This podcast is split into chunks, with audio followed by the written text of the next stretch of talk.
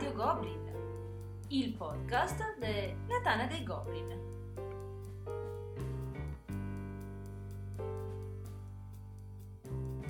Ventiquattresima puntata. Wargames 2. La vendetta.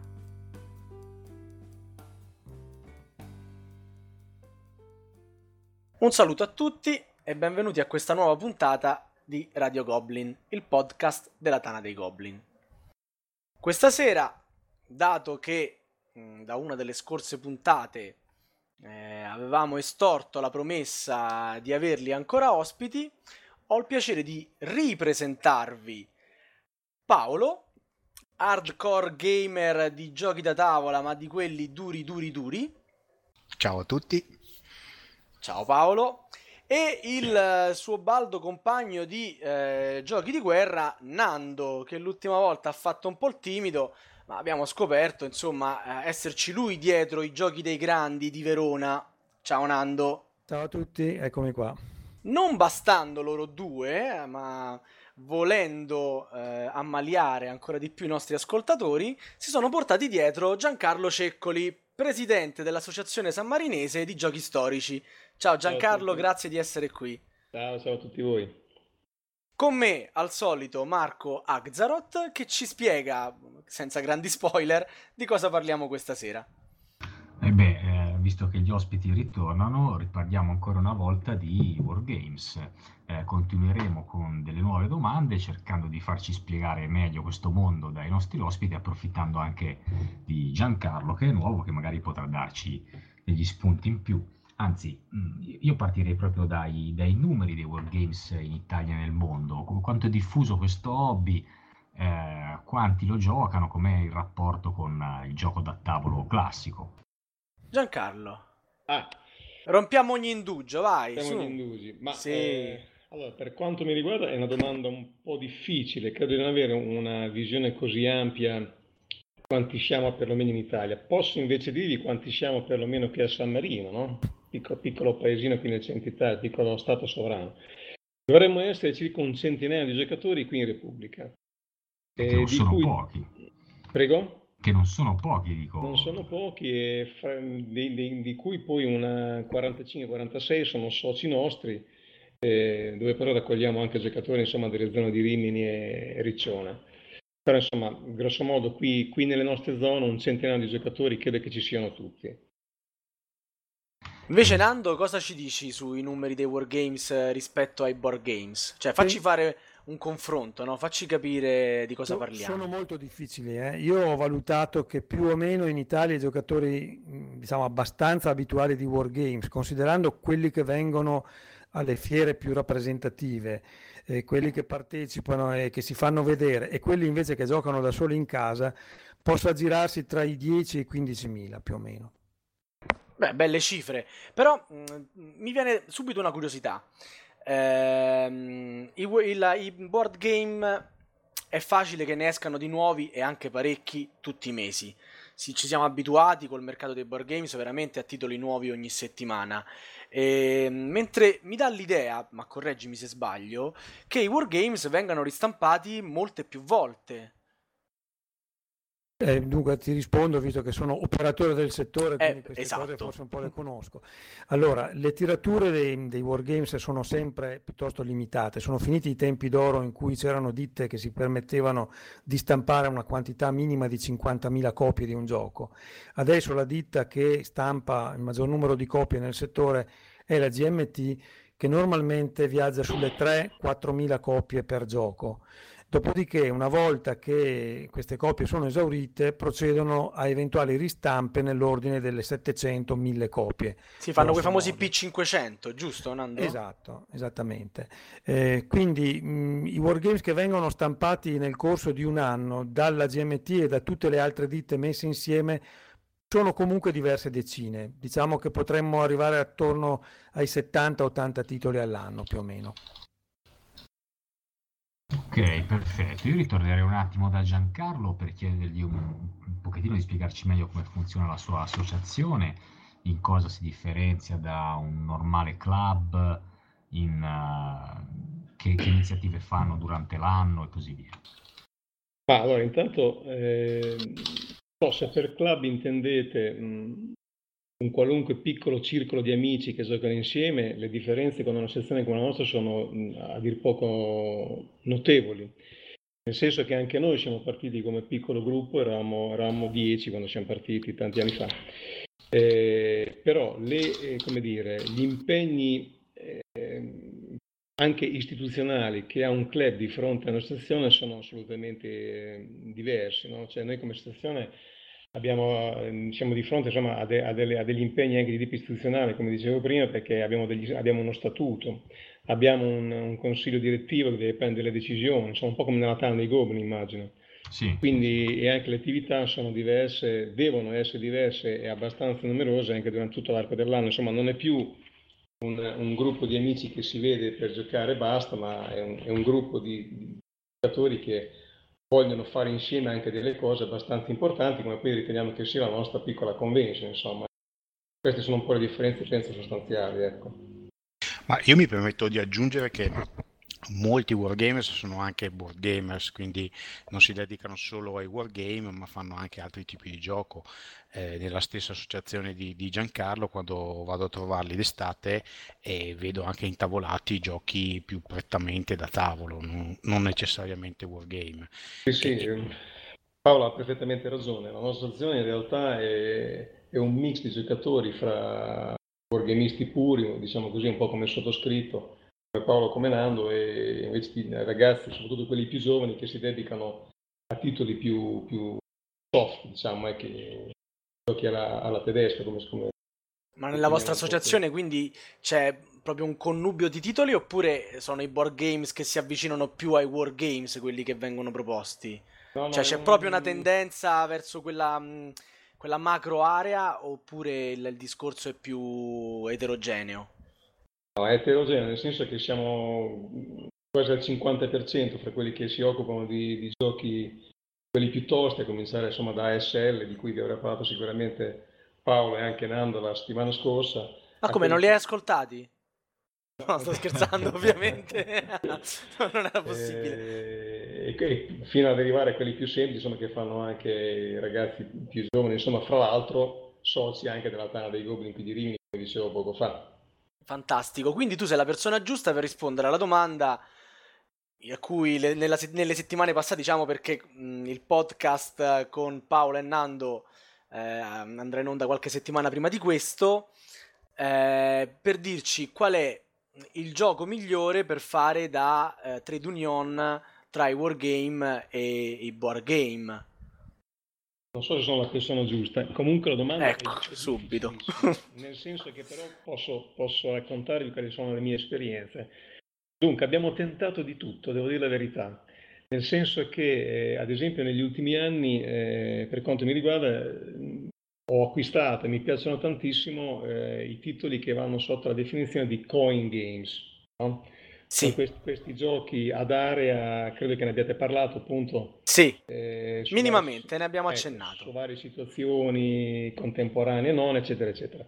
Ecco, sembravano, sembrano comunque questo trade union fra eh, chi fa giochi da tavolo più semplici, quelli che invece utilizzano esagoni, pedine che sono più complessi, eccetera, ma non è sempre così facile, nel senso che anche in quel caso sono giochi che secondo me uno o li ama o li odia eh, difficile, difficile stabilire qual è il gioco che può, che può mm, dire, eh, mettere allo stesso tavolo un giocatore di wargame con un giocatore di, ad esempio, insomma adesso non faccio titoli, ma giochi più semplici.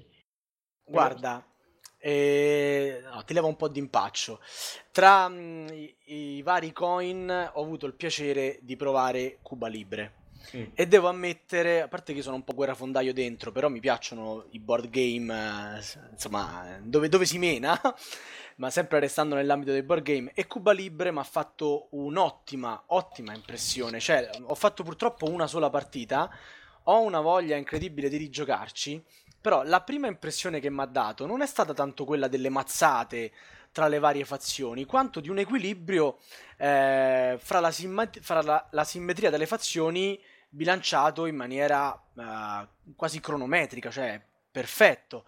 ogni, ogni, fazione in gioco deve stare attento a quello che fa un'altra determinata fazione, se no rischia che il gioco si sbilancia e, e magari quello poi va a vincere. Cos'è, qual è l'aspetto del coin che te lo fa rendere, diciamo, più vicino allora ai board game rispetto ai wargame? Perché io ci ho visto molto di questo in realtà, ci ho visto un bilanciamento tra le fazioni, una ricercatezza storica che sicuramente è classica per i wargames, però di mazzate non ne so volate tantissime. Ah, secondo me perché hai, hai, avuto la fortuna barra sfortuna di giocare il titolo forse più semplice della serie e forse anche meno, per quanto mi riguarda, è, è, il, meno, è il, meno, interessante. Ehm, non so se tu avessi provato a giocare ad esempio Fire in the Lake sulla guerra del Vietnam, avresti, forse le mazzate ce ne sarebbero state molte di più. A breve inciso, poi per favore continua ha provato Marco Axaroth a darmi il suo. Dopo che ho visto il regolamento, io ho detto no, grazie Marco. Fire in the Lake? sì, Fire in the Lake. Sì, sì, il, il regolamento dei coin, insomma, praticamente è lo stesso quasi per tutti, a parte le varie eccezioni e le, e le finestre che di, di, titolo in titolo inseriscono. Stanno modificando parecchio le tabelle, soprattutto per le azioni che ogni fazione può fare, soprattutto sta modificando il tipo di combattimenti. L'ultimo titolo, che è quello sulla, sulla contro contro Vercingetorgi, insomma i combattimenti sono molto più complessi. Dipende un po' dal periodo che ti piace, però insomma Cuba Libre sicuramente è uno dei più semplici, forse quello meno interessante dei, dei coin game secondo me. Ecco. Con Fire the Lane, insomma, ripeto, l'aspetto militare aumenta notevolmente. Però Giancarlo ti posso dire come proprio per esperienza che i giocatori che si avvicinano al sistema Coin, quello che a te piace, sì. e possono giocare tranquillamente Cuba Libre come primo titolo perché è proprio quello più indicato. Sì, sì viene infatti allora, vi, proprio indicato per quello. Scusa Marco, procedi no, pure. Appunto vi porto la mia esperienza diretta perché io i, i coin volevo assolutamente provarli.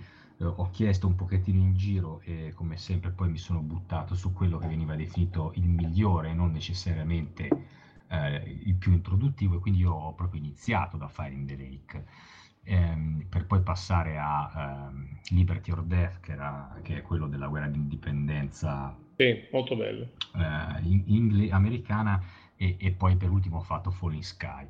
Però ecco, l'impatto con Fire in the Lake eh, è stato veramente tosto, eh, perché non avendone giocati altri prima, eh, ho dovuto quindi imparare tutto il sistema da capo, poi Fire in ha mh, appunto un regolamento molto più più grosso rispetto a Cuba Libre, insomma, un po' come t- tante, cose, tante cose in più. E quindi lo scoglio non è, non è stato semplice da superare. Eh. Eh, poi tenete presente che io venivo, cioè il massimo game che avevo provato era, eh, non so, Axis and Alice, Battle Cry, queste cose qui. Anzi no, veramente avevo giocato anche Napoleon's Triumph di, di Bowen Simmons che è, è, un bello scoglio anche quello lì, il regolamento, tutto il sistema.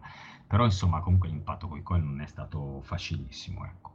Posso aggiungere ad esempio fra i giocatori che frequento io in sede, eh, quando dicevo prima sono ad esempio sistema, sono sistemi di giochi che li, o li ami o li odi, perché ho notato che ad esempio fra i giocatori nostri che affrontano praticamente quotidianamente i giochi, eh, quelli più soft, insomma la tedesca diciamo, è di, è un, ha un impatto eh, incredibile di complessità il, il, il dovere e soprattutto il voler conoscere perfettamente le qualità di ogni singola fazione, delle quattro classiche fazioni che ci sono in ogni coin. No? Mentre ad esempio un wargamista come sottoscritto o come tanti altri che giocano con me non ha nessun timore di affrontare le, le asimmetrie che sono proprio la, la caratteristica dei coin games. No? Cioè, quello che ho notato è che un giocatore di board game classico vuole conoscere immediatamente tutte le qualità delle quattro eh, fazioni in gioco perché altrimenti non si diverte a giocarle, mentre eh, è una cosa impossibile perché per ognuno di questi titoli insomma le differenze sono, sono notevoli, devi fare decine di partite, insomma, perdono un po' di divertimento per voler imparare tutto subito e tutto bene, insomma, è questo che voglio dire. Ecco. Mi, mi, inserisco su questa considerazione e, e, ne aggiungo un'altra, magari lo chiediamo eh, a Nando o, o comunque a chi vuole rispondere. E, e quanto invece è importante per il, il wargamista conoscere il periodo storico e mh, effettivamente diciamo, le truppe, gli eserciti che, che hanno combattuto le, gli scenari che lui riproduce? è fondamentale saperlo, cioè, e sta lì eh, l'interesse che ti porta a scegliere un wargame e intavolarlo con gli amici. Il fatto di eh, avere un interesse per il periodo storico e quindi poi tradurlo anche nella volontà di, di, di simulare eh, la battaglia, la campagna o, o l'intera guerra a seconda del livello scelto. Quindi è molto importante. Aggiungo una cosa, che, scusami, eh, aggiungo una cosa, che in genere chi gioca a Wargames è comunque anche curioso e quindi io per esempio come giocatore appassionato di storia ho delle mie preferenze, un po' come per la musica, no?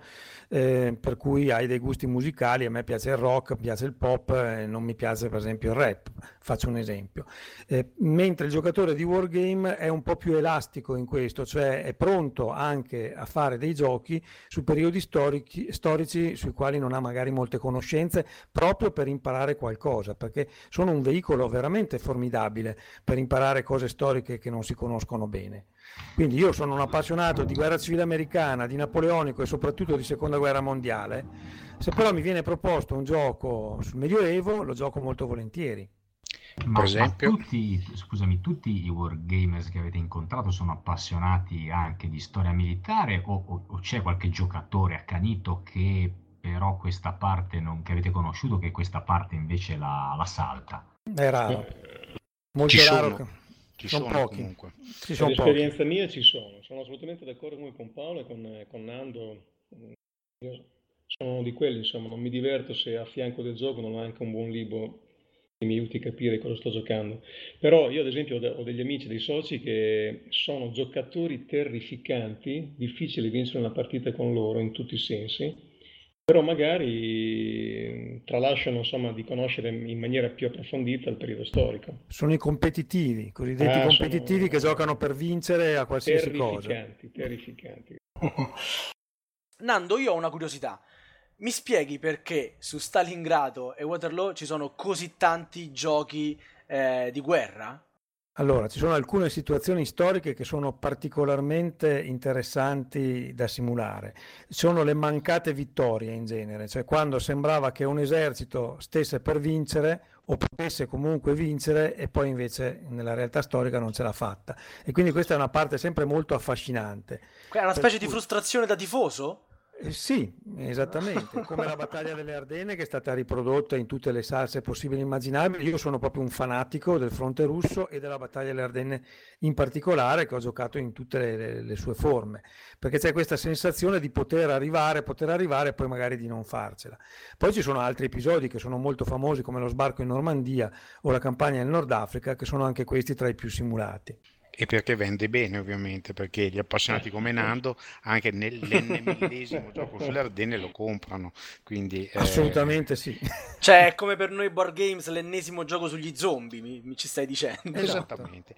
Per esempio, Cioè, un, un gioco che, che fece tantissimo successo e lo fa ancora, Path of Glory, è, è un gioco su un argomento completamente sconosciuto a tutti, la Prima Guerra Mondiale, che però a seguito di quel gioco eh, venne riscoperto dal mondo di Wargame e ci fecero diversi altri titoli e, e apre, apre un mondo. Cioè, Anche perché la, la prima guerra mondiale mi dà l'idea, adesso mh, parlo proprio solo dal punto di vista storico, che sia un, un- po' di, sia difficile che... eh, Bravo. Difficile rendere in un gioco e soprattutto difficile renderla interessante, no? Perché era una guerra di attrito, di logoramento, di... Infatti Eh, ci hanno sbattuto la testa per vent'anni, non sono mai riusciti a fare dei giochi divertenti, interessanti, coinvolgenti sulla prima guerra mondiale. Path of Glory è stato quello che ha dato il via, come ha detto giustamente Paolo, a un fenomeno pazzesco, perché da quando è uscito Path of Glory sono usciti più titoli sulla prima guerra mondiale quasi che sulla seconda, che è una cosa incredibile e impensabile fino a pochi anni fa. Aggiungere qualcosa sulla battaglia di Waterloo, bisognerebbe anche dire che poi no, è una situazione molto molto bilanciata, no? forse riga, l'hai già detto Nando, però quelle situazioni assolutamente bilanciate che bastava, no? quindi si, si cerca anche di ribaltare la storia proprio per questo bilanciamento che c'è sempre fra i due giocatori, insomma, anche Stalingrado cioè, alla fine. Parlavamo del gusto di dare la vittoria a chi invece nella storia ha perso, insomma. Ci sono riuscito io, non c'è riuscito Napoleone. Tiè, beccate yeah. questo. Esatto. Ma quindi, insomma, il passaggio è proprio strettissimo tra una cosa e l'altra. I giocatori di Wargame sono tutti guerrafondai come me, cioè gli piace. Io, se in un gioco c'è la strategia della guerra, io punto quella, non è che vado a fare il legno o queste cose qui. Yeah, è, è, proprio una caratteristica di chi ama i Wargames, quella di andare lì a a testa bassa oppure no? Cioè, bisogna un attimo... Ma non è, non è, no, Vai, Paolo. Ma io questo volevo come risposta, sia chiaro, eh? Ma non necessariamente, cioè dipende, a volte se giochi una, un multiplayer combattere non è necessariamente l'opzione migliore. E se stai giocando un uno contro uno, eh, cioè lo scontro militare que- quello ti dà, non è che puoi fare altro. Poi i wargamer ovviamente nella vita di tutti i giorni eh, non è che sono dei guerrafondai eh, militaristi o altro, e ce, ce, ne sono di tutti i tipi, cioè, sono assolutamente eh, presenti in tutti gli, gli, strati della società, in tutti i mestieri più strani e, e impensabili, quindi si nascondono un wargame ovunque. Beh, oddio, io mi immagino Wargamer come veramente un profilo alto, cioè una persona appassionata di storia, perché poi è questo quello che viene fuori anche dalle vostre descrizioni, sensazioni, esperienze sul territorio. È una persona appassionata di storia, quindi con un certo background culturale che si approccia a un gioco, diciamolo, non facile. Hai detto giusto. In effetti i giocatori di Wargames eh, rappresentano, come ha detto Paolo, un, eh, veramente un ampio spettro di personaggi con un livello di cultura generalmente, generalmente medio-alto, ma non certo. necessariamente, con una forte passione per la storia e soprattutto una forte passione per i giochi impegnativi, perché alla fine chi gioca a Wargames è soddisfatto non solo del fatto di riprodurre un evento storico che magari gli interessa perché ci ha letto dei libri, perché eh, lo ha studiato, eccetera, ma perché gli piace proprio fare un gioco che lo impegni. Io, io, ho un paio di, di domandine un, pochettino più sul tecnico. Eh, volevo chiedere questo, ovviamente vi faccio le domande dal, dal, basso della mia poca esperienza, quindi se dico delle, delle castronerie eh, ditemelo pure. Eh, come mai l'esagono, diciamo la griglia esagonata con cui si riproduce il terreno eh, è comunque, mi pare di vedere ancora oggi, il, il sistema più utilizzato nei wargames e mm, se è più comodo, se è più facile e, e, e perché invece non viene utilizzato un, una mappa che eh, ricordo a me mi aveva colpito moltissimo che eh, sono le mappe topografiche divise in aree, in settori con i vari fronti che eh, riproducono diciamo, i confini mh, effettivamente geografici no? della, della, zona come ci può essere in eh, Napoleon Strike, almeno io mi ricordo bene quello. Co- come mai è, è, è, continua a essere preponderante l'esagono, l'ex encounter? Ecco, non, non è una, un, qualcosa di, non voglio dire vecchio per non offendervi, ma mi viene questo, ecco, come mai non si ricerca qualcosa di, di nuovo? Non è vero che che è preponderante, eh, è presente ma sempre meno. Eh, moltissimi giochi adottano il metodo di cui parli tu, quindi ci sono delle macro aree, di solito definite da ostacoli tipo fiumi o, o strade o altro che definiscono il, il movimento, eh, si chiamano zone in cui le unità si muovono. Eh, e poi ci sono uh, una variante di questo sistema, i cosiddetti point to point, cioè ci sono delle, eh, come per esempio Path of Glory e tutti i giochi della serie eh, della GMT, eh, che utilizzano questo sistema, cioè tu ti muovi da un punto ad un altro della mappa e senza necessariamente usare una, una griglia esagonata. E il movimento è reso eh, più o meno difficoltoso dalla presenza di fiumi, montagne oppure più facile dalla presenza di strade. E quindi ci sono sì metodi alternativi, la griglia esagonata che pure è molto comoda, eh, però viene usata sempre meno e comunque eravamo partiti con i quadrati prima di passare agli esagoni. E gli esagoni ci si arrivati perché ovviamente è una questione puramente geometrica, se tu percorri dei quadrati hai una capacità di movimento, poniamo di 8, e tu ti muovi in diagonale, muovi molto più lontano che muovere eh, con gli esagoni, perché con gli esagoni in qualsiasi direzione tu muova ti trovi sempre comunque alla stessa distanza eh, sia che muovi verso est sia che muovi verso ovest, capito? Mentre con i quadrati questa cosa non era possibile, per cui i disegnatori di Wargames hanno capito quasi subito che la griglia quadrata era da evitare. Poi dipende dalla scala operativa, chiaramente, no? Un'altra cosa interessante che, che, sta cambiando adesso sono il metodo di risoluzione dei, dei combattimenti. Eh, ecco, guarda, proprio qua volevo arrivare con la seconda domanda che era sulle famose tabelle, le griglie che si incrociano tirando due, tre dadi, eh, dadi. Io ho giocato qualche anno fa a quel gioco italiano, adesso mi scappa il nome, Brothers uh, qualcosa, sempre sulla seconda guerra mondiale, che ha praticamente uh, fatto un, una serie di dadi tutti diversi con all'interno eh, diciamo le tabelle, nel senso che tu sai che per fare un'azione tiri i dadi di quei colori e i dadi ti danno già la risposta. Adesso non, non, non riesco a ricordarmi il nome. Ehm, come sono state diciamo, superate negli ultimi anni, anni queste tabelle, questi incroci di dadi che danno molteplici risultati? Allora, guarda, eh, le tabelle di cui parli tu partono da un principio eh, fondamentale nell'arte della guerra, e cioè che eh, la base su cui tutti i disegnatori sono partiti è che l'attaccante che attacca con un rapporto di forze 3 a 1 sul difensore sarà vincitore questo lo trovi in, in tutti i manuali. Eh, quindi sono partiti facendo queste tabelle, eh, stabilendo che in un rapporto di forze 3 a 1, se una forza è tre volte più grande o più potente dell'altra, vincerà il combattimento sicuramente e l'unica variabile è il numero di perdite che subiranno gli attaccanti, laddove i difensori saranno sempre sconfitti.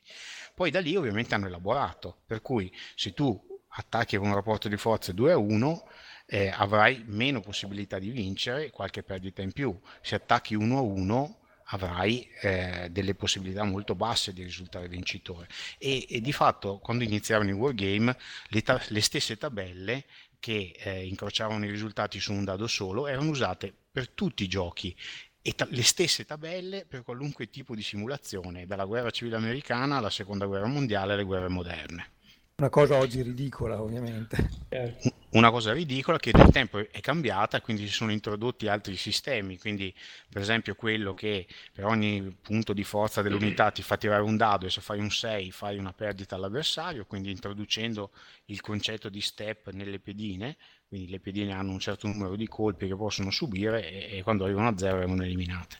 Oppure metodi alternativi come We Are Brothers, che è il titolo che citavi tu prima, che usa dei dadi che a seconda della, eh, de, della potenza dell'arma usi un dado che ha dei risultati più uh, dannosi per l'avversario e, e quindi eh, cambiano, cambiano un po' i sistemi. Comunque sta evolvendosi anche questo, le tabelle di cui parli tu, Marco, si trovano sempre meno nei sistemi e una cosa che sta anche cambiando ultimamente è che eh, laddove un tempo si usava la forza bruta per calcolare i rapporti di forze eh, tra le due fazioni, eh, oggi vengono introdotti dei, dei sistemi più eh, eh, più software, diciamo, quindi il fatto che una eh, forza sia piccola ma molto eh, addestrata dà dei vantaggi notevoli su forze molto più, più grosse, per esempio il sistema OCS operazionale della, della Gamers eh, prevede che delle piccolissime forze molto addestrate eh, un reggimento classico di corazzati tedeschi possa spazzare via da solo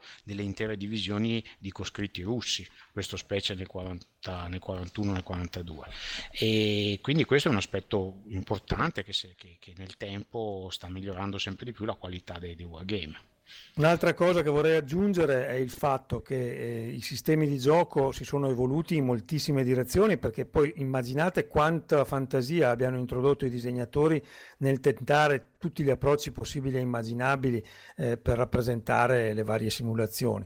Ci sono dei giochi... Anche, i blocchi che introducono la nebbia di guerra, no? Esatto. Quando metti sui blocchi dritti non vedi di preciso che unità ha l'avversario, no, cosa che invece questo, prima... questo blocchetto di legno ovviamente è richiesto un, un avversario assolutamente onesto, perché purtroppo anche nel settore dei wargamer c'è qualcuno che magari cerca di fartela sotto il naso, no? Quando giochi con i blocchi devi giocare con uno di cui ti fidi al 100%, perché perché altrimenti anche uno che non sia maldestro, perché a volte se uno è maldestro gira dalla parte sbagliata e quindi fa aumentare la forza di un'unità anziché anziché eh, diminuirla. esatto. Eh, stavo dicendo che, per esempio, c'è un gioco che io e Paolo consideriamo tra i più fantastici che esistano, che è Napoleonic Wars, è un gioco sulle guerre napoleoniche, eh, dove tu tiri a volte una quantità industriale di dadi quando fai una battaglia. Perché? perché tu tiri un dado per ogni punto forza presente nel combattimento. Quindi quando attaccano per esempio i francesi contro gli austriaci, eh, per ogni punto forza si tira un dado a sei facce, poi se c'è Napoleone si aggiungono quattro dadi, se giochi un certo tipo di carta che magari ti dà l'appoggio di artiglieria aggiungi altri due dadi. Quindi io ho visto tirare in un combattimento tipo 32 dadi contro 18 per dare un'idea. E uno dice, eh, ma allora è solo questione di culo. No, non è effettivamente così. Ah, insomma. Quando tu, quando tu, vai comunque ad attaccare con una quantità di truppe che ti fa tirare 32 dadi, eh, a meno che non hai una sfiga clamorosa, contro 18 dadi è normale che vinci il combattimento. È un po' quello che ottieni anche con le tabelle, se vogliamo, però il divertimento è garantito. Cioè, bisogna imparare a gestire anche la sfortuna, via. Ah, io sono maestro in questo. Lasciamo stare sono che io sono... Io sono, noto, no, io sono noto in Tana per i miei 1, 1, 1, 2, 1 a Summoner Wars. No, massimo... però, però, la mia, la mia non, era, non, era, non, era, proprio una battuta. La mia. Quello che volevo dire era che comunque bisogna imparare a gestire anche il, il, i numerosi tiri di dadi che comunque esistono anche in giochi complessi e assolutamente realistici, no? come poi quello che ama tantissimo l'amico Paolo, quindi anche in un gioco non super complesso come è appunto Advanced Squad Leader, eh, in una ah. partita c'è modo di fare, dico male Paolo, 50-70 tiri di dado, no? anche in scenari piccoli. Ma anche 200. Ne fai anche, 200. 200. Quindi bisogna imparare anche lì a gestire un po'... Bisogna essere bravi a lanciare i dadi, come dice il mio amico DK. Ma allora, torniamo un po' alle nostre curiosità. Io mh, mm, avevo una domanda da farvi. Cioè, fateci capire eh, perché, eh, cos'è che vi spinge a fare eh, giochi da mh, mm, decine di ore? Perché Paolo ci ha raccontato di giochi che possono durare anche mesi, eh, ovviamente incontrandosi magari qualche volta a settimana piuttosto che invece come noi amanti dei board games addirittura farne uno, due per sera, insomma può, può succedere, insomma può starcene anche uno solo, ma uno per sera lo facciamo. E Nando, comincia tu. Io comincio perché penso di essere quello che forse ne ha giocati di più di questi giochi cosiddetti monster game. Cioè ah, fai lo sborone! Ecco. No, non è questione di fare lo sborone, è soltanto, è soltanto una, una scelta. È questione eh. anagrafica. È una questione anagrafica perché sono il più vecchio di tutti voi e quindi purtroppo, e, perché ho cominciato molto presto, ho cominciato a giocare nel 78, quindi insomma di giochi ne ho visti passare parecchi. E, vo- quello che conta innanzitutto è il fatto che il gioco sia bello. Perché se il gioco ti coinvolge ed è bello, sei disposto a giocarci anche per 10 sere, ma deve sempre avere ovviamente un livello di coinvolgimento, di tensione, di senso della possibile vittoria che ti può sfuggire però da un momento all'altro, che tiene la partita sempre tesa fino in fondo. Se il gioco ha un regolamento noioso, lacunoso, con contraddizioni eh, ed è sbilanciato, chiaramente non potrai giocarci 10 sere perché poi va a finire che lo mandi a quel paese, capito? Ecco. E la, la tensione Nando deve essere per tutti i giocatori, fra l'altro, perché se no, no? Se crolla per qualcuno, crolla poi la partita, giusto? Ma infatti esistono delle simulazioni dove il giocatore che si difende quasi per tutta la partita, eh, se non è un difensore puro, eh, si annoia. Esatto, esatto. Quindi se tu fai un gioco sulla campagna di Russia, devi mettertela via che da fine, dal 41 fino al 42 fa tutto il tedesco, il russo fa solo forse qualche contrattacco. Quelli sono giochi molto validi da provare in solitario io ho provato dei monster game anche con 5-6 mappe e 2000 pedine e ci ho giocato per mesi in solitario perché mi rendevo conto che giocare da una certa parte poteva essere troppo noioso, capito? Mamma mia, ma mh, mm, io pensavo, adesso proprio mh, mm, mi ci hai fatto riflettere ora mentre rispondevi, a quel gioco di cui ci ha parlato Paolo la volta scorsa, che comunque mh, mm, iniziando una partita sai che prima di una decina di sedute non l'avrai finito, ma cioè, è, va avanti così perché c'è equilibrio fra i giocatori, perché quindi sono dello stesso livello, oppure uno forte come Paolo, eh, con uno come me, alla seconda sessione la partita è finita? Beh, dipende. Eh, se, se, giochiamo io e te e, e io faccio il difensore eh, in una campagna di Russia, comunque tu come attaccante avrai risultati meno rispondenti alla realtà storica dei tedeschi, però quindi resterai in partita molto di più. Se tu giochi a fare il difensore e io attacco, probabilmente hai finito tutto nel novembre del 41. Quindi, cioè, non, Sì, sì, vabbè, ma io l'ho messo, messo apposta, io non ho messo nessuno di voi per questo motivo, però intendevo la... quando vi sedete al tavolino non lo, sapre... non lo sapete prima che quella partita durerà mesi, potrebbe dipende durare anche... Eh, dipende, eh, dipende dai giochi il gioco ti dice più o meno quanto dura, da prendere sempre con le molle, però insomma ti fai un'idea di quanto può durare la partita. Per cui se conosci il disegnatore, conosci la situazione, eh, pensi che il gioco possa valere la candela, sì. Cioè, il fatto di starci 10 sedute a me non pesa, eh, perché comunque godo. Riuscite ad orientarvi leggendo il regolamento, capire se il gioco è valido? più o meno valido, se può durare tanto, se c'è qualcosa di fallato in genere o dovete... Eh, questo è una, una nota... sempre provato, però eh. diciamo con l'esperienza riuscite a farvi un po' le ossa sui regolamenti? Vado, vado, io che ne ho letti a centinaia di regolamenti e li memorizzo anche abbastanza bene, come sa Paolo. Eh, io mi rendo subito conto di una cosa che mi fa veramente, posso dirlo, incazzare. Quando il regolamento è scritto male. Ci sono dei disegnatori, a volte anche geniali, che però sono totalmente incapaci di scrivere regolamenti in modo comprensibile. E questa è una cosa che fa veramente arrabbiare, perché tu quando leggi un regolamento, quando arrivi soprattutto al fatidico esempio, vorresti che l'esempio ti chiarisse un qualcosa che potrebbe essere poco chiaro.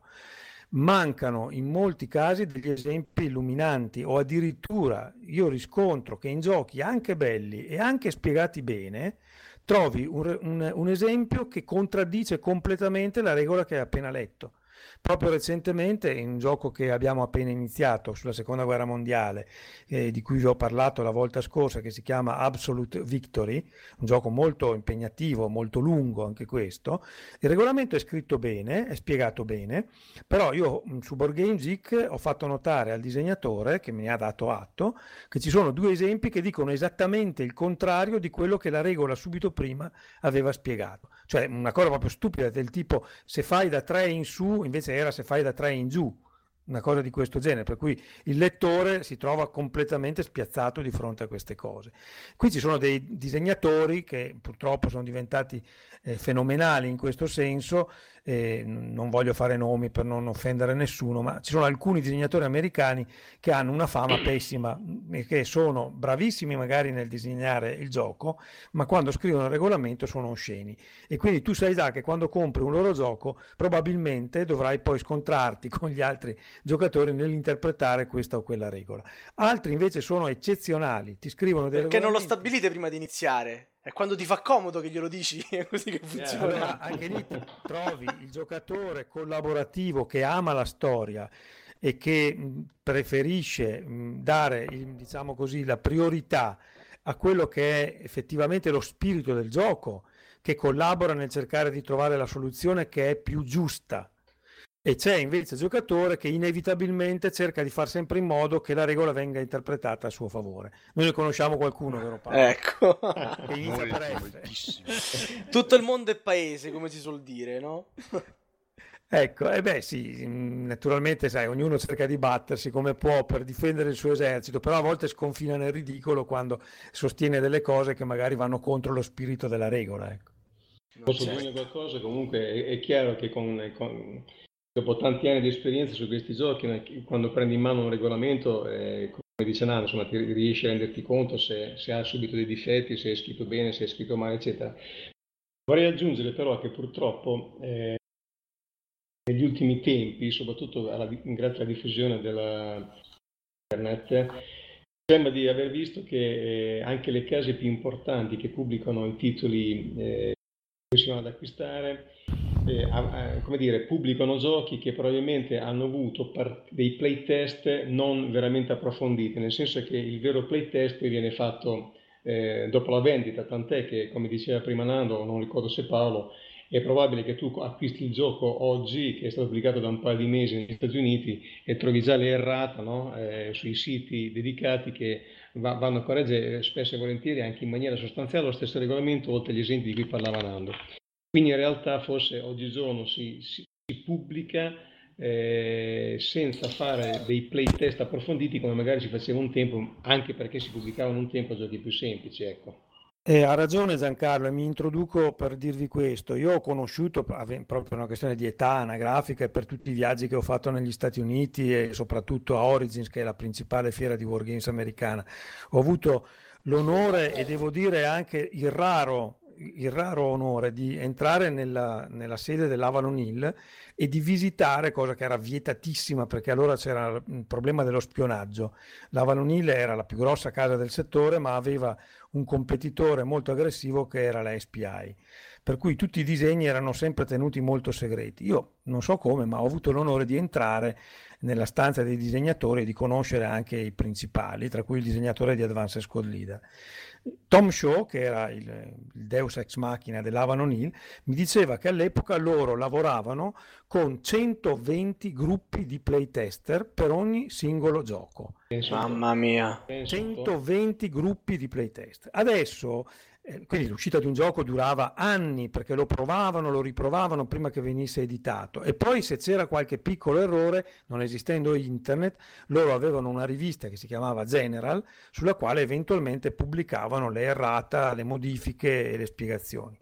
Adesso invece le dite corrono troppo eh, corrono troppo perché sanno che comunque c'è Geek, ci sono questi portali dove comunque Consing World, dove se uno ha un dubbio su una regola, arriva il disegnatore dopo due ore, ti risponde e te lo risolve il che è un bene sotto un certo punto di vista, ma è un male sotto il punto di vista della produzione, perché chiaramente se io spendo 100 euro per un gioco o 80 euro, che spesso è la spesa che uno affronta per un wargame di una certa dimensione, vorrei avere un gioco funzionante, non un gioco che si va ad aggiornare ogni giorno andando a spulciare nelle pagine di Board Game Geek che cosa ha detto il disegnatore su questa o quella regola. A me, Nando, mi sembra di parlare comunque i nostri affezionati Goblin. Anche il board game sta vivendo un periodo assolutamente simile. Sì, ah, sì, sì, certo, eh, certo. certo. Assolutamente sì. Però tornando alle, alle, mie curiosità, quelle un po' più strane, ehm, chiedo a Paolo, Paolo, ma come vi attrezzate per portare avanti partite così lunghe? Cioè io mi ricordo una volta ho voluto giocare a Battlestar Galactica con Axaroth e altri amici che non potendo essere a casa mia, ma giocando da casa loro, eh, abbiamo fatto una partita by forum. Io ho apparecchiato il gioco nel mio studio, un piccolo spazio che ho in casa in cui posso fare un po' come mi pare. Mandavo le foto e loro mi mandavano le mosse. Oh la, partita du- la partita Marco è durata due mesi, una cosa del genere è durata troppo. Sì, qualcosa di epico però. e mia moglie ovviamente me l'ha fatta pagare, ancora oggi me la fa pagare. Voi che cosa vi inventate di strano, di particolare per scamparla a queste Beh, guarda, situazioni? Allora, eh, se uno ha la fortuna di avere la stanza dedicata, la cosiddetta stanza dei giochi, il problema sostanzialmente non si pone perché lasci le robe lì e quindi eh, il gioco può restare apparecchiato per mesi. Io una partita che abbiamo cominciato a giocare nel 2012, gennaio 2012, di questo gioco della serie operazionale che si chiama Guderian Blitzkrieg 2 per l'offensiva d'inverno verso Mosca di Guderian. Abbiamo cominciato nel gennaio 2012, l'ho sparecchiato eh, esattamente nel dicembre 2016. Cavolo! Cioè, si è messo più tu che Guderian a fare. Eh, voi, esatto, esatto. Poi la partita è rimasta ferma perché a me sono nati due figli, ne è nato uno nato, un altro si è sposato, comunque vabbè, insomma, e se hai lo spazio ovviamente il problema non si pone perché eh, Io comunque... Comunque Posso... se devi apparecchiare cose, cose grosse, eh, ti, ti, organizzi con dei tavoli particolari. Di solito si fanno fare su misura degli allungamenti dei, dei tavoli in modo da poter mettere le mappe. Però ci sono anche molti che lo spazio non ce l'hanno, oppure giocano nei club come Giancarlo. E quindi si creano delle, dei, dei portamappe in legno compensato dove vengono appoggiate le mappe, sopra viene di solito messo un, del plexiglass e le pedine appoggiate sopra. I portamappe più sofisticati hanno anche il coperchio e quindi tu sopra puoi metterci degli altri. Io me ne sono fatto fare uno su misura per gli armadi del mio studio, eh, dove ho una stanza, una sala riunioni, e io ci gioco il mercoledì sera regolarmente, poi chiudo, metto il coperchio, è uguale a, agli armadi e quindi poi lo piazzo lì e nessun cliente sospetta quali siano le mie passioni segrete. Però vi dico di più, eh, c'è chi si è costruito si è fatto costruire, perché ci sono delle aziende specializzate, dei tavoli che scendono dal, dal soffitto a Milano, eh, questo ragazzo si è fatto costruire da una ditta di Torino eh, un tavolo che è un 2 metri per 1,20 che con un sistema di carrucole eh, elettriche eh, sale sul soffitto e resta lì. Quando c'è bisogno lo fai scendere, st- attacchi le, le, gambe e ci giochi sopra, oppure lo appoggi sopra un altro tavolo che sta lì.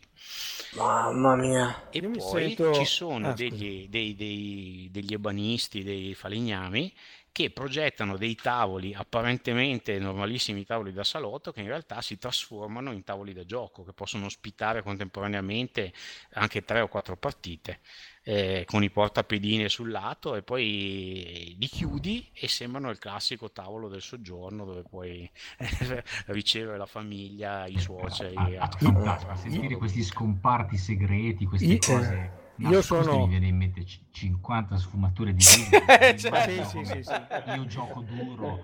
Io eh. sono attrezzatissimo e ho una grande fortuna che vivendo adesso da solo, a parte che anche quando ero sposato con le due mogli precedenti, nessuna contemporaneamente? Mai... No, no, contemporaneamente no. eh, ma nessuna delle due ha mai interferito sulla mia attività di gioco e quindi per fortuna non ho avuto mai problemi. Avevo una taverna dove di spazio non ne mancava, ma anche adesso che vivo da solo in un appartamento più piccolo, ho comunque una sala giochi dove ho il mio mitico tavolo da wargame che si può piegare in due. Nella versione piccola è un tavolo cosiddetto a due mappe, la mappa classica di Wargame è 90x40, 90x50 più o meno. E, e nella versione grande lo apri, lo giri e diventa un tavolo a quattro mappe. Oltre a quello ho il tavolo della sala dove c'è quasi sempre piazzato un altro gioco da una o due mappe e poi ho due assi di compensato che mi sono fatto tagliare che hanno la dimensione di una mappa che io utilizzo spostandoli da una parte all'altra della casa quando devo spostare un gioco e, e fare spazio. Cioè misurate anche le cose in mappe. Avete in mappa, la mappa. Esatto, poi bisogna essere molto, molto bravi a spostarle, perché quando tu trasporti questa mappa con tutte le pedine sopra, devi stare attentissimo che non ti scivoli. Muove tutto. Eh. Immagino. Io in, in, tutta la mia carriera mi sono scivolate solo due pedine nella storia e anche con bambine di, di 3 anni, 4 anni. Mi ricordo che quando portavo una mappa in casa e dovevo fare le scale, che dovevo salire o scendere dalla taverna, io ero come, sai, quegli, eh, quelle macchinette che ci sono negli aeroporti che portano le persone con degli handicap, no? che fanno quel bi bi bi bi. Ecco, io a voce per far capire alla figlia che, che, stavo passando e che dovevano sparire dalla circolazione, cominciavo a fare bi bi bi. Vabbè, anch'io quindi mi, mi, ritengo un fortunato anch'io perché a livello personale ho la, io ho la, ho, la, ho la, sala dei giochi a casa, quindi è tutta la collezione più anch'io il tavolone dove si gioca comodamente in quattro e anche in sei. E in associazione, come anticipava Paolo, abbiamo anche noi i nostri circa 10 cassettoni dove a toccare momentaneamente le mappe, dopo noi ci vediamo una volta a settimana, quindi ogni martedì sera possiamo appunto eh, far scendere i cassettoni e giocare sui tavoli. Sì, insomma. Ma, Ma ecco perché le partite durano dieci mesi. Ah, chiaro, perché certo, una settimana certo. fate un gioco, una settimana ne fate un altro, poi certo. riprendete quello prima. Ma al di là delle difficoltà logistiche, tecniche, Giancarlo, ricomincio sì. da te. Um, quando si fa un gioco così lungo, almeno io mi ricordo le, le partite che ho fatto a Axis and Alice, la versione global, eh, tra una settimana e l'altra, non, non, state tutta la settimana a pensare alle strategie applicabili. A cosa... no, Questa domanda lì... l'avevi già fatta a Gix. È vero, ma è vero, me è successo con tutti i giochi che per me durano più di una serata. Io passo una settimana tremenda a, a pensare a tutto quello che avrei potuto fare, a tutto quello che farò eh, cioè diventa un incubo per me, anche per quello forse non, non riuscirei mai a giocare a, a Wargame così lunghi. Eh, intanto per noi forse è il contrario, è proprio bello pensare a cosa farai la, la settimana dopo, no? Quindi eh, ripasso delle regole, provare gli errori, soprattutto quelli degli avversari, e, e preparare, diciamo così, strategie nuove. Ma in realtà la, la verità è anche un'altra, secondo me, non è che si gioca soltanto una volta a settimana, quindi nel frattempo fai altre cose, perché a livello, a livello personale ogni giovedì, ogni venerdì ci sono altre partite in corso, quindi penso che sia la stessa cosa che succede sia a Nando eh, sia a Paolo, insomma non è che passa molto tempo da una serata di gioco all'altra, è quello che voglio dire, ecco.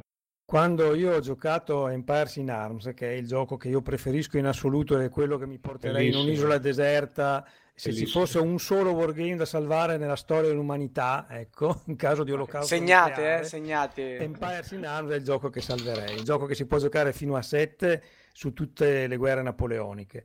Io ricordo che c'erano degli, eravamo in sette appunto, degli scambi pazzeschi di email, telefonate, ma tu allora attacchi la Prussia, ma mi garantisci che poi mi cedi la Renania, ma poi erano ma a volte minatorie, a volte c'erano poi de, naturalmente diffamazioni, guarda che quello mi sta irretendo per attaccarti, magari non era vero. Cioè, che spettacolo, cose, che spettacolo. cose veramente di alta diplomazia la parte più bella del gioco, assolutamente d'accordo. Assolutamente. So, a me stressa terribilmente questa no. cosa. Cioè, io ho fatto una partita che anche lì è durata online dei mesi Advanced Civilization e verso la fine non dormivo la notte. Quindi no, non... eh. Ma perché stavi vincendo? Eh vabbè, comunque in ogni e caso... E temevi che ti scippavano la vittoria. E eh beh, lì dormi ancora meno, eh? come, eh, come esatto. Napoleone a Waterloo, c'hai la vittoria lì a portata di mano e, e non vuoi perdertela. Vabbè, dai, passiamo, passiamo all'ultima domanda, che, che poi è l'obiezione che io sento sempre più fare a chi gioca ai Wargames, ed è questa. Perché io devo mettermi a calcolare i risultati di un sacco di modificatori, inserirli in- nelle tabelle, ricordarmi un sacco di regole, sottoregole, eccezioni, quando con un videogame il videogame mi calcola tutte queste cose al posto mio e mi lascia solo, diciamo, il bello della guerra, cioè la parte strategica e la parte tattica. Cioè perché devo intavolare Empires in Arms che abbiamo citato adesso, quando invece posso accendere il PC, giocare a Napoleon Total War, saltandomi tutta la parte di, di calcolo e di studio? Io? Vai, vai, Prego, vai, vai Giancarlo. Poi perché, so anch'io. Perché è assolutamente tutta un'altra cosa, perché davanti a Total War su personal computer tu, stai, tu sei contro il computer e contro nessun altro, perché ti perdi completamente tutta la, la, la, la socializzazione che c'è eh, nell'essere in un gruppo che gioca, che gioca insieme da, da come noi da oltre vent'anni che ti perdi il divertimento di eh, prendere in giro gli avversari, gli amici, così come di arrabbiarti, di essere dire, soddisfatto che hai vinto il gioco o comunque contento lo stesso perché hai perso, perché hai potuto ricreare la storia. Cioè, contro il personal computer, non, non, per quanto riguarda questa scritta, c'è soddisfazione zero, insomma, ecco, quindi questa è un po' la differenza sostanziale che, che riguarda il gioco. E in situazione la facciamo tutti così poi alla fine. Ma io, a me disturba anche molto il fatto di non, non, sapere bene come operano i computer, perché un regolamento che mi sono studiato, delle tabelle che, che, che ho sotto mano posso verificare, i risultati li posso in qualche modo controllare, sempre con l'alea del dado. E mentre invece è un programma, no, cioè, non ho la minima idea di come sia stato impostato. Poi ultimamente manco fanno più i, manuali di istruzione, tutto se c'è. Eh, lo, lo, trovi digitale, quindi sì, mm, magari è colpa nostra che siamo analogici, ma eh, eh, però comunque ci trovo molta poca soddisfazione e sono, valgono per me anche tutti gli aspetti che ha sottolineato Giancarlo. Poi c'è un aspetto anche, se, se mi consentite, anche visivo.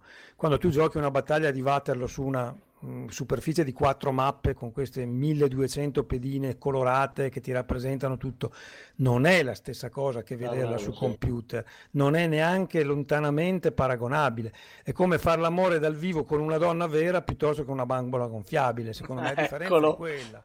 Sì, veramente, perché in... e poi bisogna considerare no, che... Per me hai vinto, Nando, mai convinto. Cioè, ecco. mi hai proprio convinto. Eh, ma io sono, sono, anche commerciante, per cui ti ho convinto io, io ero già convinto prima di fare la domanda. Eh, ma sì, eh, consentimi di dire che non esiste nessun gioco per computer in cui l'intelligenza artificiale sia anche lontanamente paragonabile a un decimo di come può giocare un Paolo Cariolato, per dirti. Eccolo, vai Paolo! Eh, dai, no. Guarda, una cosa in ASL, eh, Advanced Squad Leader, noi abbiamo una comunità internazionale vivacissima. E, e, io per giocare con gli amici che ho in giro per il mondo, ovviamente quando non vado a qualche torneo internazionale uso un medium che è eh, VASL, che è il, il, programma da cui nasce poi VASL. Sì, sì, sì, assolutamente. E io uso quello però eh, io mi sono sempre rifiutato di usarlo con i giocatori italiani perché comunque io preferisco giocare dal vivo. L'ho tirato fuori per i giocatori italiani quando mi sono trasferito a un'ora di strada da, da giocatore più vicino e, e, facevo fatica a fare un'ora andare, un'ora tornare e poi metterci dentro che tre ore di gioco. E a quel punto mi sono convertito, però succedono le cose di cui parla Nando, quindi solo, vedo solo una porzione della mappa, non ho la visione globale, quindi devo giocare su, su mappe digitali piccole perché altrimenti non vedo tutto, non ho il piacere di avere le pedine in mano, non ho il piacere di tirare i dadi. Cioè, pensa che c'è gente che e, e, gioca sulla mappa digitale, poi hanno la telecamera puntata sulla torre lanciadadi e, e fanno vedere i risultati dell'avversario per poter comunque eh, usare i dadi. Utilizzo analogico del, del certo, mezzo digitale. Certo. E te non hai idea di che, di che cose sono venute fuori su, sui dice bot e, e, i risultati che possono dare. Io facevo i video dei lanci a Battestar Galactica, eh? Ad03 eh, testimone, quindi... E pensa invece che io nel 98 giocavo a Path of Glory telefonicamente col sistema Onore con un giocatore di Torino. Vabbè, eh, viene fuori che siamo dei malati. Eh, questo qui Ma purtroppo. Questo... Ah, riguardo ai dadi un piccolo aneddoto. Allora, i dadi, come sapete, eh, cioè sono, eh, c'è poco da fare, non, non, sono granché bilanciati quelli che troviamo nelle, nelle confezioni. No? Poi do anche un modo agli ascoltatori per verificare se i dadi sono, sono faloppi oppure no. Vai fate, alla grande. Fate una soluzione salina abbastanza da, mm, densa di sale, quindi in una, in una caraffetta con un litro d'acqua ben salato e poi ci buttate dentro i vostri dadi. Lo fate per 10-15 volte. Se nel risalire vi portano su sempre lo stesso lato, vuol dire che hanno qualche piccolo problema eh, e che mm. nel, nel pratico vuol dire che hanno qualche piccola bolla d'aria all'interno del cast di plastica plastica. Ecco e... perché vinci sempre. eh, Quante ne sa Paolo? A, questo, a, questa cosa, eh, come sapete, eh, il backgammon è un gioco eh, in cui girano parecchi soldi anche e i dadi sono importanti, così come sono importanti nei casino. Per cui i giocatori di Wargame cosa hanno fatto? Eh, si fanno fare i dadi dagli stessi produttori di quelli che producono i dadi per i casino e i giocatori di backgammon e sono dadi perfettamente bilanciati con una garanzia all'undecimillesimo di, di, di peso e di bilanciamento e questi dadi sono personalizzati per, per, i vari giochi Twilight Struggle, Command and Colors, eh, ASL eccetera eccetera e quindi sono dadi che arrivano a costare anche 6-8 euro all'uno Que- questa cosa mi, mi, lascia basito, sempre creduto di avere un karma positivo, invece avevo truccati. esatto, esatto. Ma sono bellissimi questi dadi. No, ho subito accuse de- a-, a, Warhammer di avere i dati truccati e invece erano solo, avevano solo le bolle d'aria dentro. Comunque non Probabile. Andrebbe dimostrato con la soluzione salina. Quelli cosa che io farò... Hanno diversi problemi, eh? Stanno... Diciamo, cosa che io farò e utilizzerò il risultato a mio beneficio, ovviamente a questo punto conoscendo Mi sto chiedendo numero... di tutti, perché ormai parliamo sicuramente di milioni di dadi che ho venduto dall'81 a oggi, se questi dati erano da mettere nella soluzione salina e verificare se funziona. Paolo, ma una doma- a questo punto la domanda è, cioè il numero che viene su è quello opposto a quello che uscirà più spesso? Eh sì, certo. Ok, perfetto, a posto. Va bene così. La Salini il dado 10 facce o a 20 facce? Eh, più o meno è lo stesso, tu comunque sì. com- comincia a farti vedere la, la, faccia, diciamo così, più leggera, quindi funziona. Proverò con i dadi, a, i dadi, a 60 facce che mi sono appena arrivati. Vediamo cosa succede. Oddio, dadi a 60 facce, vabbè. vabbè. Comunque, io, insomma, con voi continuerei a parlare veramente per ore, è divertentissimo insomma, scoprire queste curiosità e pendiamo sicuramente dalle vostre labbra. Ma anche questa puntata volge al termine. Vi faccio un'ultimissima domanda con la quale poi salutiamo i nostri ascoltatori. Ci avete confidato, diciamo, in segreto qual è la vostra età e siete tutti più grandi di me e di Marco qui presenti. Qual è il segreto della vostra passione, della vostra allegria che traspare da quello che dite eh, per restare così giovani dentro e con la voglia di giocare. Chi parte? Nando. Parto io che sono il più vecchio. Ah, hai capito. Eh, il, il, più saggio, Nando, il più saggio. Guarda, io credo che sia una questione di trasmissione di geni. cioè è una questione genetica e raramente uno diventa giocatore, in genere lo nasce, è come la passione per il canto, no? uno ce l'ha dentro e poi la scopre e magari la, la migliora. Eh, a volte invece uno può anche diventare, ma è come essere tifosi. Se te sei tifoso di calcio, cominci a esserlo a sei anni quando scambi le figurine e cominci già a tifare per una squadra, è difficile che lo diventi a 25. Io ho avuto un padre che purtroppo non c'è più, che giocava con me quando io avevo 5 anni, non sapevo ancora leggere, con i giochi del Corriere dei Piccoli. E in mezzo a questi giochi, me lo ricorderò sempre, c'era un gioco sulla battaglia di Trafalgar tra la flotta di Nelson, di Orazio Nelson, inglese, che combatteva contro la flotta francese e spagnola. Io già allora tenevo per i francesi gli spagnoli perché mi piaceva Napoleone a 5 anni e lì ho cominciato ad avere la passione proprio per il gioco. Era un gioco di fortuna, però aveva già delle componenti tipiche del wargame, quindi la gittata, il fatto che le navi più grosse le potevi affondare solo facendo 6 e così via. Mi è nata da lì quella passione che poi dopo eh, diciamo, è esplosa quando sono venuto a conoscenza dei wargame. Lì è stato un innamoramento a prima vista. E tutti noi papà vorremmo che i nostri figli fossero un po' come te, no? A questo punto. Dovete trasmettere come ha fatto mio papà con me. Ah, certo. Giancarlo. Eh, eh, allora, io eh, intanto sono d'accordo con Nando, nel senso che uno, eh, appunto, a livello genetico o, o, o, ci sei o non ci sei. Per quanto mi riguarda, ricordo anch'io che fin da piccolo amavo eh, giocare, ad esempio, con dei soldatini, all'epoca andavano di moda... Gli Airfix? no, non, non, so se erano gli Arfix, però avevo degli indiani contro dei cowboy e insieme a mio padre, che all'epoca era, faceva mobili, avevo un, possibilità di usare, utilizzare il legno quanto ne volevo e quindi mi costruivo già da soli i primi fortini con i quali insieme a questi soldatini mi divertivo un sacco a simulare, credo già all'epoca, le mie prime battaglie, no? addirittura a livello tattico.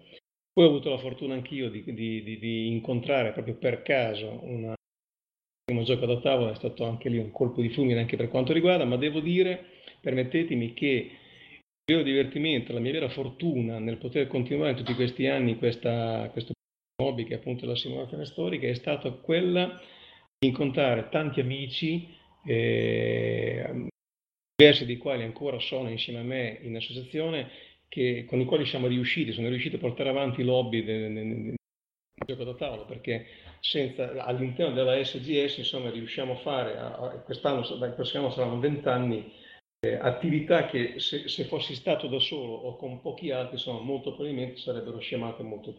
È stata una grossa fortuna da parte mia. Bene, e dulcis in fundo, Paolo. Ma, eh, io perché ho, come dicevano anche gli altri, ho trovato degli amici fantastici, eh, abbiamo la passione del gioco è una di quelle che condividiamo e quindi ci divertiamo un sacco quando ci troviamo, quindi questo è, è, il segreto. Poi nel gioco in sé a me piace un sacco la gestione del caos, perché nel, nel gioco del wargame come nella battaglia non c'è l'ordine geometrico di un German, eh, ti, ti, ti, trovi sempre di fronte a situazioni completamente diverse, inaspettate, a volte molto sfavorevoli e devi comunque tirartene fuori in qualche maniera. Quindi è una sfida continua a, a, all'intelligenza eh, del giocatore che deve riportare eh, una parvenza di ordine nel caos del campo di battaglia e, e questo mi piace un sacco. E I miei figli, il mio figlio di 5 anni gioca già ai suoi primi wargame, Battle e quindi sono fiducioso per il futuro. Bene, bene, nuovi clienti, bene.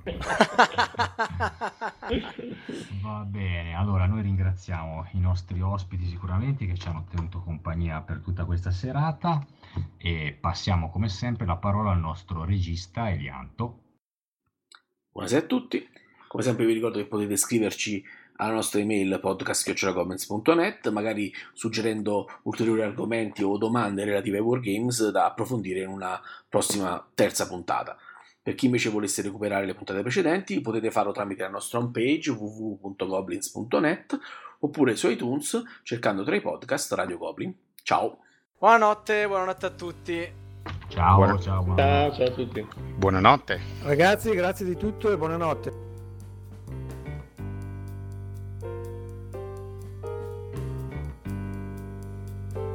Avete ascoltato Radio Goblin, il podcast della Tana dei Goblin.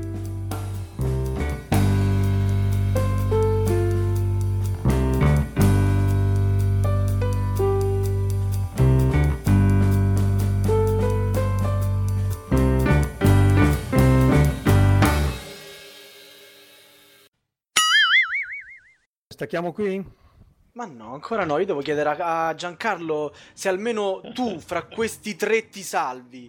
Cioè, tu, se ti chiedo di Battestar Galattica, Giancarlo, non deludermi, ne sai. Non l'ho mai giocato. Ecco. Ma il telefilm? No, in realtà lo fa, ho, ho, giocato un paio di partite con un carissimo amico della Tana di Goblin, che conoscerà di sicuro, Marcello. Come no? È eh certo. Dei, dei, nostri soci più attivi ho giocato con lui, dai, un paio di partite abbiamo fatto. È anche bello come gioco. È bellissimo, il miglior gioco mai prodotto nella storia dei giochi da tavola. Come? Non è anche bello, cioè, non me lo snobbare così. Quindi tu, quale personaggio vorresti essere di Battlestar Galactica? Adesso mi, mi prendi, eh. mi, mi spiace, non me lo ricordo, eh, non, non, non, non, ricordo neppure il telefilm, penso un po', è eh, un sacco di tempo che lo Niente. Ok, non quale generale storico vorresti essere? Beh, ho, ho, giocato tantissimo anch'io eh, le battaglie di Waterloo, quindi chiaramente mi piacerebbe essere, dai, è inutile dirlo, Napoleone. Napoleone. Tre Napoleone a zero, ragazzi, se non, eh, mi, se non ricordo male. Eh. Ah, so, so, so, cioè, solo io ti favo per Wellington in quella battaglia. Ma infatti a nessuno, nessuno se lo fila Wellington. Ma no, ma Wellington. Eh, Blucher top, dai. Comunque mi piace questa cosa, Marco, eh. Cioè, io faccio la domanda su Battlestar Galactica e tu c'hai la domanda sa- paracadute, quella lì proprio di sicurezza. in tema con la puntata. Però io continuo imperterrito, cioè arriverà quello che mi dirà: Sì, Sava, l'ho studiato apposta per rispondere a questa domanda.